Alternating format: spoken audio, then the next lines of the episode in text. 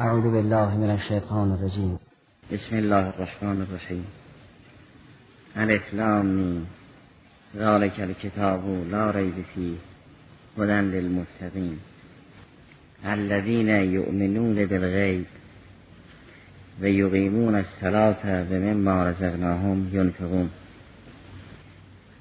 درباره ایمان غیب عنایت فرمودید که هرچه از حواس بیرون باشد و قابل احساس نباشد غیب است. در برابر شهادت هرچه محسوس است و قابل ادراک حسی است جزء عالم شهادت است. و غیب هم به دو قسم تقسیم شده بود. یک غیب مطلق و یک غیب نسبی و قیاسی. غیب مطلق آن بود که برای همگان غیب است و در همه مقاطع وجودی غیب است. مثل ذات اقدس اله که نسبت به همه غیب است و در همه مقاطع وجودی غیب است. یعنی چه در دنیا چه در برزخ چه در قیامت. بعضی از امور غیب نسبی است مثل جریان قیامت که اگر برای عده در دنیا غیب است برای همین عده در بعد از موت شهادت است چه اینکه برای اوهدی از انسانها هم همکنون شهادت و متقی کسی است که به غیب بالجمله ایمان بیاورد نه غیب فی جمله غیب بالجمله را در پایان همین سوره بقره مشخص فرمود که فرمود آمن الرسول ما انزل الیه من ربه و المؤمنون اونگاه فرمود کلون یعنی هم پیامبر و هم مؤمنین. کلون آمن بالله و ملائکته و کتبه و رسوله بعد را نفرق بین احد من رسوله در زیل آیه هم گفتن ربنا الیک المسیر با ربنا الیک المسیر مسئله قیامت را اعتقاد داشتن. با آمن بالله ملائکتی و کتبه و رسوله به وحی و فرشتگان و مبدع توحید معتقد شد. و غیب بالجمله اگر نشد یعنی به جمیع اون چرا که قرآن کریم او را غیب می‌داند به ایمان بونها را لازم می‌داند. اگر غیب بالجمله نشد کفر است خواه غیب فی جمله را قبول بکنن یا اصلا غیب را قبول نکنن؟ اگر کسی به این اصول کلی دین که غیب است مؤمن نباشد معتقد نباشد کافر است. خواه اصلا غیبی را قبول نداشته باشد مثل مادیین یا غیب فل جمله را قبول دارند و نه بل جمله را مثل مشرکین. بیان و زالش این است که مشرکین اصل غیب را که خدایی در عالم هست قبول داشتند و اینکه خدای سبحان خالق سماوات و ارض است قبول داشتند در توحید خالقی مشرک نبودند. در توحید ربوبی و بعد هم توحید عبادی شرک میورزیدند و در باری قیامت هم منکر بودند نسبت به وحی و رسالت هم انکار میورزیدند نسبت به فرشتگان هم معتقد نبودند. اینها اصل اینکه عالم خدایی دارد و نظام فعلی را خدا آفرید قبول داشتند که لئن سألتهم من خلق السماوات والارض لیقولن الله. اصل غیب را فعل جمله قبول داشتند که خدایی در عالم هست و آفریدگار این نظام است.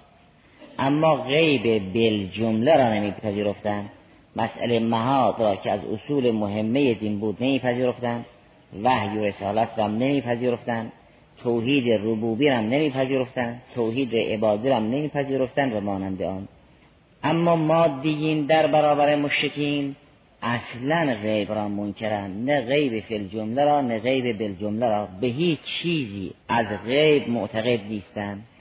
اینها کسانی که شناخت اونها حس و تجربه است. می‌گویند هر موجودی محسوس است و هر چه قابل حس نیست افسانه است و موجود نیست. چرا؟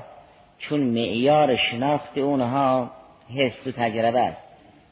می‌گویند انسان به چیزی معتقد می شود که او را بشناسد و چیزی قابل شناخت است که قابل احساس باشد زیرا معیار شناخت حس و تجربه است و اگر چیزی از محدوده حس و تجربه بیرون بود معیار شناخت ندارد چون معیار شناخت ندارد وجود ندارد. این گروه که غیب را رأسا منکرند در سوره جاسیه سخن ایشون رو این چنین نقل فرمود.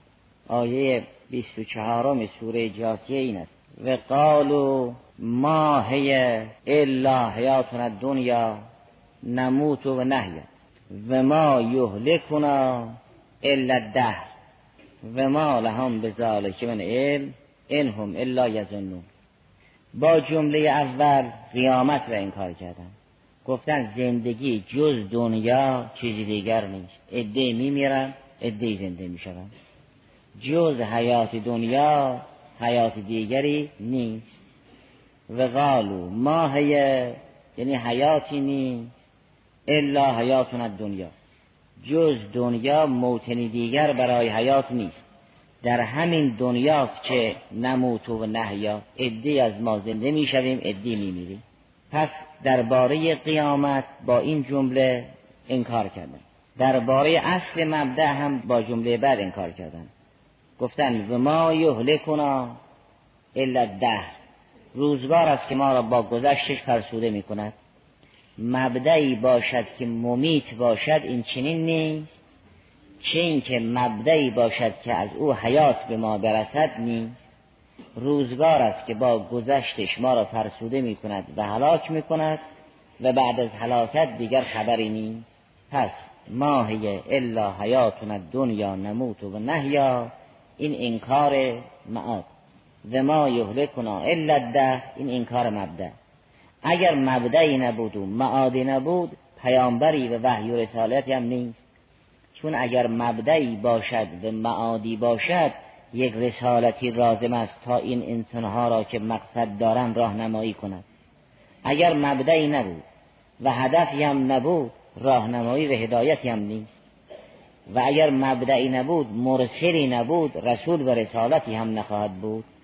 پس رسول و رسالت را بالالتزام انکار کردن.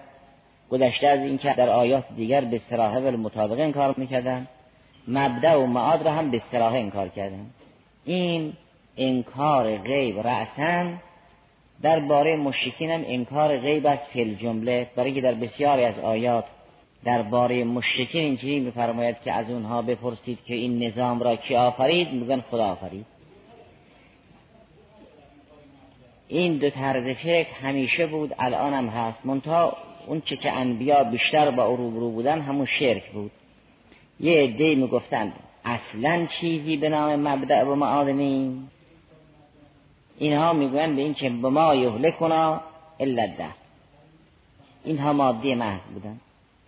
عده می‌گفتن به این که خدایی هست ولی کاری با انسان ندارد یعنی اصل خلقت را با خدا نسبت می‌دادن اما ربوبیت را به ارباب متفرقه استناد می‌دادن. مشکین که نمی‌گفتن احیا و اماته ما به دهر منصوب است که. می‌گفتن احیا و اماته از آن ربی است که رب الارباب او را اداره می‌کند. دهری رو معتقد نبودن. مشکین می‌گفتن اهلاک ما و احیای ما و اماته ما بهده این ارباب متفرقون است. چین ارباب متفرقون اینها تحت تدبیر رب العالمین او رب الارباب است رب ما نیست. و ما این اربابمون را عبادت می‌کنیم تا ما را پیش اون رب الارباب مقرب کنند که ما نعبدهم الا لیقربونا الی الله زلفا. او رب الارباب است. و کار اساسی به دست اوست اما کارهای ما را این بتها اداره می‌کنن بتها نه یعنی چوبها این چوبها و سنگها مجسمه های اون بتهای راستینشون بود. حالا یا ستاره پرست بودن یا جن پرست بودن یا بزرگان بشری رو میپرستیدن یا فرشته پرست بودن بالاخره این بودها مجسمه اون معبودها اونهاست. در حقیقت اونها را عبادت می‌کردن. و هرگز نمی‌گفتن به اینکه روزگار است که ما را میمیراند. پس اونها که منکر غیبن یا اصلا به هیچ شنی از شعون غیب معتقد نیستن مثل مادگی یا به بعضی از شعون غیبی معتقدن مثل وسنیه امروز هم دو قسمت منکرین غیب دو گروه هم. ادهی بتپرستان نظیر بودایی ها و امثال زاله که از این جهت برخی از غیب را قبول دارند و برخی را منکرند. به عده هم ملحدند و مارکسیستند که رأسا غیب را منکرند ادیان همواره با این دو گروه روبرو بود. منتها تزاهم مستقیمش با همین مشکین بود. مطلب بعد این است که اینها که منکرن خواه غیب را رأسا انکار کنن مثل ما دیگیم خواه غیب را فل جمله قبول داشته باشن اما بل جمله را انکار کنن مثل مشکین اینها چند دستن؟ ادی از اونها جز توده مردمن که اینها روی مسائل سنتی و تقلید آوا اون جاهلیت را اون بتپرستی را میپذیرفتن. وقتی از اینها سوال می‌کردید که این بتها را چرا میپرستید؟ می‌گفتن به اینکه انا وجدنا آبا انا علی امه و انا علی آثارهم مقتدون. این حرف توده مردم بتپرست. برهانی برای این شرک اقامه نمی‌کردن و اصراری هم نداشتن منتها این سنت اینها را وادار کرده بود که به بتپرستی تن برده.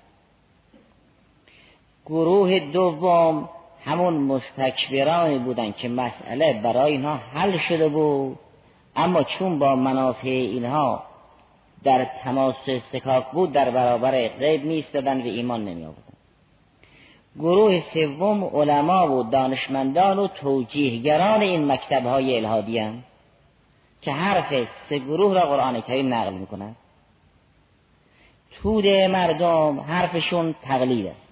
که نا وجد آبا انا علا امه. مستکبران هم حرفشون زور مداری است که می‌گویند به اینکه و جهد و بها و استیقنت انفسهم. با اینکه بعد از جریان معجزات موسی کریم سلام الله علیه حق برای آنها روشن شد معذالک در برابر حق ایستادن و گفتن به اینکه این سحر است و نظائر. با اینکه حق برای روشن شد. گروه سوم کسانی که مسئله شرک را و مسئله مادیت را با براهین عقلی به خیال خود توجیه می‌کنند. امروز هم اسلام با همین سه گروه روبروست ادی کافر سنتی هم شما وقتی در این کشورهای بودایی مذهب سفر می‌کنید می‌بینید اینها این بودایی بودن را روی سنت یافتن ادی هم که این مذهب حافظ منافع اونهاست؟ عده هم توجیهگران این مذهبن. وقتی بت پرستی را قرآن نقل می کند میفرماد به اینکه سه گروه بودن که بت پرستی را رواج می‌دادن. عده همون جاهلین از بت هستن که بر اساس تقلید این روش را تعقیب می‌کردن.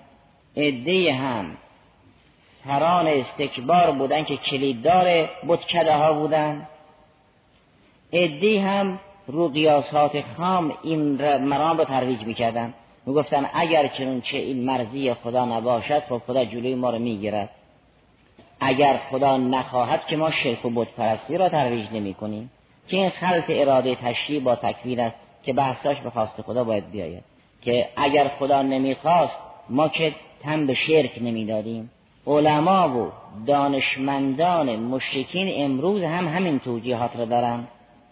یعنی اونها که بت پرستن میگن چون خدا را نمی شود شناخت و او را عبادت کرد باید مظاهر او را عبادت کرد. حرف علمای بت پرست این است که چون خدا نامحدود است و قابل درک نیست در نتیجه قابل ستایش به عبادت نیست باید مظاهر محدود او را عبادت کرد. این حرف دانشمندان اونهاست. همه این حرفها را قرآن کریم در مواطن خاصه نقل می‌کند و رد می‌کند. در سوره نمر جریان کفر اون سران استکبار را این چنین نقل می‌کند. فرمود بعد از اینکه موسی کریم سلام الله علیه آیاتش رو ارائه داد فلما جاءتهم آیاتنا مبصرتن یعنی آیات بینا و روشن معجزات مبصر یعنی معجزه روشن. وقتی برای اینها تبیین شد قالو هازا سهران مبین.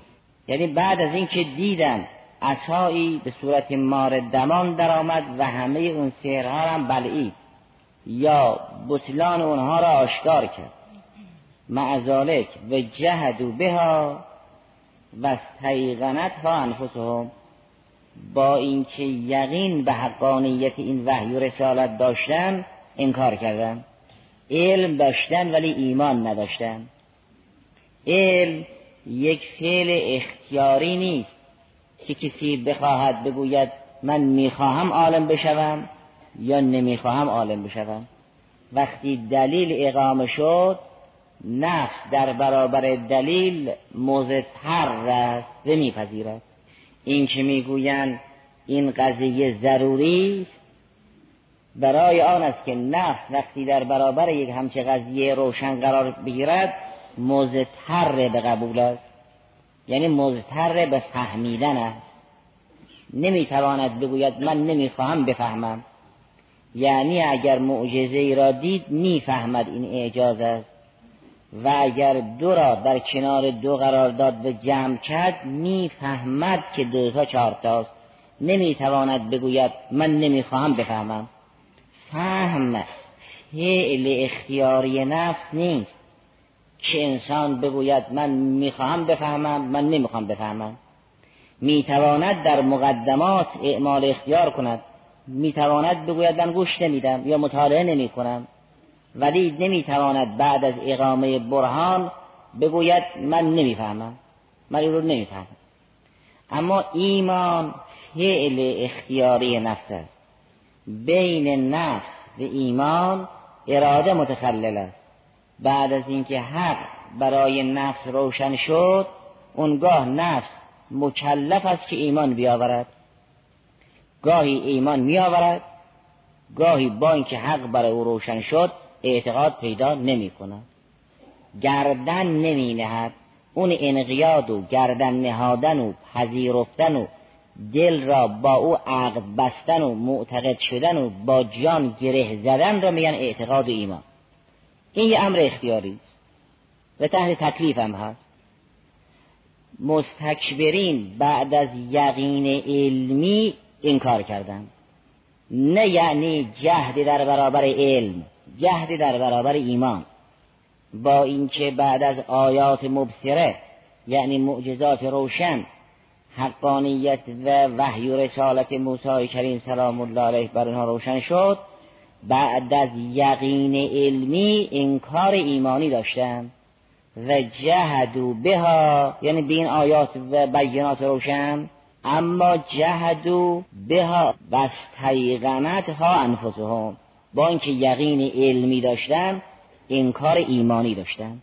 اینا منکر غیبن. به غیب ایمان ندارند گرچه این غیب بر اینا روشن شده باشد. گروه سوم که از همه بدترند و امروز این گروه گروه خطرناکی است همون منطق حس و اصالت حس است. اونها حرفشون این است که چیزی را ما میپذیریم که محسوس باشد. چیزی که بیرون از حس باشد ما معیار شناخت نداریم. روی عوام ها نمی شود خیلی تکیه کرد. اگر رهبرا برگردن اینا برمیگردن. با استکبار نمی شود از راه دلیل انسان تا آخر بسنده کند. زیرا دلیل روشن را که اینها دیدن در قبال دلیل روشن انکار کردند. با اینها چاره جز سیف نیست که الجنتو تحت زلال سیوف. اما با علما و دانشمندانشون باید بحث کرد. قرآن کریم همه اساسیش را درباره این بود خلاصه می کند که معیار شناخت عقل و وحی است. نه سو تجربه مردم را اون علما باید روشن کنند و استکبار جهانی را باید سیف از بین ببرد چاره غیر از این نیست. اگر در برابر مستکبران شما هر برهان اقامه کنید حتی آیات مبصره و آیات روشن مثل عصای موسی اینها باز اهل انکارن بنابراین دلیل تنها برای دو گروه نافع است. نسبت به مقلدین به اینها می‌گوید اگر شما اهل تقلیدید در تقلیدتون لاقل محقق باشید که بدانید از کی تقلید کنید. به علما و دانشمندان مادی و الهادی میفرماید شما معیار شناختون را باید عقل قرار بدید نه حس و تجربه. زیرا در همون محور هم که به تجربه بها می‌دهید به برکت عقل است. اگر عقل که یک موجود مجرد غیبی است نباشد تجربه پشتوانه ندارد. چون تجربه غیر از استقراست تجربه غیر از حس مکرر است. وقتی شما به یک مطلبی به وسیله تجربه جزم پیدا می‌کنید که یک قیاس خفی در کنار این حس مکرر زمینه باشد که تجربه را جزء یقینیات کند و از مرز استقرای ناقص بیرون بیاورد استقرا مفید یقین نیست تجربه مفید یقین است. سرش آن است که تجربه عبارت از حس مکرری است که در پناه یک قیاس کلی مفید یقین باشد. تجربه بدون قیاس نخواهد بود. و قیاس هم یک کبرای کلی دارد. و اون کبرای کلی را نه با عینک می شود دید نه در آزمایشگاه می شود دید نه در رصدخانه می شود دید جز اندیشه کلی عقلی راه دیگری برای درک اون کلی نیست. قرآن کریم اصراری دارد روی مسئله تفکر روی مسئله تعقل تا ثابت کند معیار شناخت حس نیست تجربه نیست. گرچه حس و تجربه معتبر است اما در طول عقل است نه در عرض عقل. و اگر ما دلیل عقلی را برداریم هرگز تجربه مفید جزم و یقین هم نخواهد بود. این را در طی این بحث ها عنایت می‌کنم. این که فرمود متقین کسانی که به غیب ایمان بیاورند و بعضی از این غیب ها را در همین آیات اولیه سوره بقره بیان کرد و خلاصه غیب را در پایان همین سوره تبیین فرمود آیا ایمان به غیب که بخشی از ایمان است و به دنبالش پیدایش حالات و تحصیل اخلاق است و به دنبالش اعمال در اینکه این سه امر در انسان مؤمن وجودش لازم است حرفی نیست. آیا اصل اعتقاد است و اخلاق و عمل فر یا اصالت از آن عمل است و اعتقاد و اخلاق فرعن. اون بحث شناخت و امثال ذالک در طی مسائل بعد باید بیاد. الان یه مطلب دیگری مطرح است. و این است که قرآن کریم که متقیان را توصیف می کند میفرماد اینا ایمان به غیب دارند و نماز را اقامه می کنند و زکات را پرداخت می کنند و مانند معلوم می شود هم اعتقاد لازم است هم عمل لازم است. و بین عمل و اعتقاد هم قهران خلق لازم است. زیرا اگر حال نباشد یعنی خلق نباشد صفت نباشد ارتباط عمل با اون عقیده گسیخته است. هرگز عقیده تماس مستقیمی با عمل ندارد. یک حالتی در وسط هست به نام خلق و صفت نفسانی. این خلق رابطه بین اعتقاد است و عمل. که مجموع ایمان عبارت از عقیده قلبی خواهد بود و حالتهای درونی به نام خلق و اوصاف نفسانی خواهد بود و عمل برکان آیا اصل از آن معرفت قلب و علم و شهود است و این اوصاف درونی و اعمال بیرونی فرعن کما ذهب الیه بعد؟ یا نه اون علم و معرفت که باعث پیدایش اخلاق و احوال است همه و همه فرع و مقدمه برای انجام عمل خارجی و عمل با ارکان کما ذهب الیه بعض آیا اصالت از آن علم و معرفت است و خلق و عمل زمینه است که او شکوفا بشود؟ یا اصالت از آن عمل است و معرفت و خلق برای عمل است؟ بعد از فراغ از این که در ایمان هر سهم لازم است. یعنی هم معرفت لازم است هم حال به نام وصف درونی و خلق لازم است و هم عمل. تحصیل هر سه لازم است. و بعد از فراغ از این چین اعمال واجبات الهیه و باید انجام داده بشوند. بعد از فراغ از این اونگاه باید دید که مسئله معرفت و احوال و اعمال در عرض همان یا در طول همان. اگر در طول همان اصالت از آن معرفت است و خلق و عمل زمینه و مقدمه کما ذهب الیه بعد یا اصالت از آن عمل است و معرفت و خلق مقدمه است برای عمل کردن کما ذهب الیه بعض آخر اگر چنونچه اصالت در حقیقت انسان مال جان انسان است. و اگر عمر عمل محدود است. و اگر مرز عمل مشخص است. و اونچه که مرز بردار نیست جان انسان است به اوصاف قلبی انسان معلوم می شود اصالت از آن معرفت است و هر خلق و عملی که بر انسان واجب است انجام بدهد برای آن است که اون معرفت شکوفا بشود. یعنی برای آن است که وعبد ربک حتی کل یقین جامع عمل بپوشد. این وعبد ربک حتی کل یقین میفرماید به اینکه اون چه که مهم است یقین و معرفت ذات اقدس اله و اسماء حسنای حق است. اون حاصل نمی شود مگر با عمل. یعنی این عمل به منزله گردگیری آینه جان است. تلاش و کوشش کردن تهذیب کردن غبار زدایی کردن برای آن است که آینه شفاف بشود. اون خلق و صفت نفسانی که در نفس پیدا شد اون شفافی آینه است. اون تابش نور نور و سماوات و که معرفت حق است منزل نتیجه است. انسان عمل می کند گردگیری می کند که جان را شفاف بکند که خدا در اون جان بتابد.